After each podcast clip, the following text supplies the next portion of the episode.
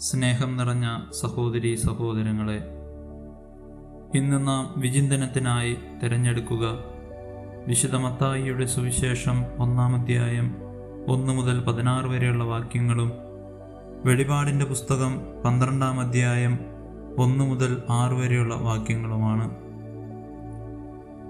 ഒരമ്മയുടെ അനുസരണത്തിലൂടെ മണ്ണിൽ അവതീർണനായ മിശിഹ സ്വന്തം അമ്മയുടെ സവിതെ ആയിരിക്കുന്നവരോടുള്ള സ്നേഹം കുരിശിലെ അന്ത്യനിമിഷങ്ങളിൽ വാഗ്ദാനം ചെയ്തതുപോലെ ഇന്നും ആവർത്തിക്കുന്നു. ആവർത്തന വിരസമെങ്കിലും ആവർത്തനത്തിലൂടെ ഊഷ്മളത വർദ്ധിക്കുന്ന മാതൃസ്നേഹത്തിലേക്ക് നമുക്ക് നടന്നെടുക്കാം.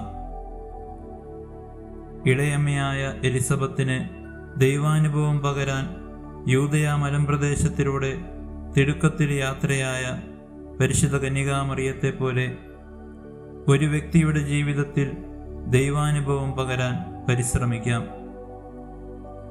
ഇരുളിൽ ദിശ മാറി യാത്രയാകുന്ന സഹോദരന് ഒരിറ്റ് വെളിച്ചമായി തീരാൻ നമുക്ക് സാധിക്കട്ടെ. ഉദരത്തിൽ വഹിച്ച് ബുദ്ധിതനായ മിശിഹായെ പ്രഘോഷിച്ചവളായ പരിശുദ്ധ കന്യകാമറിയം നമുക്ക് വഴികാട്ടിയായിരിക്കട്ടെ. വിശുദ്ധ മത്തായിയുടെ സുവിശേഷം പന്ത്രണ്ടാം അധ്യായം അമ്പതാം വാക്യത്തിൽ നാം വായിക്കുന്നു. സ്വർഗസ്ഥനായ പിതാവിന്റെ ഇഷ്ടം നിറവേറ്റുന്നവരാരോ? അവരാണ് എന്റെ സഹോദരനും സഹോദരിയും അമ്മയും.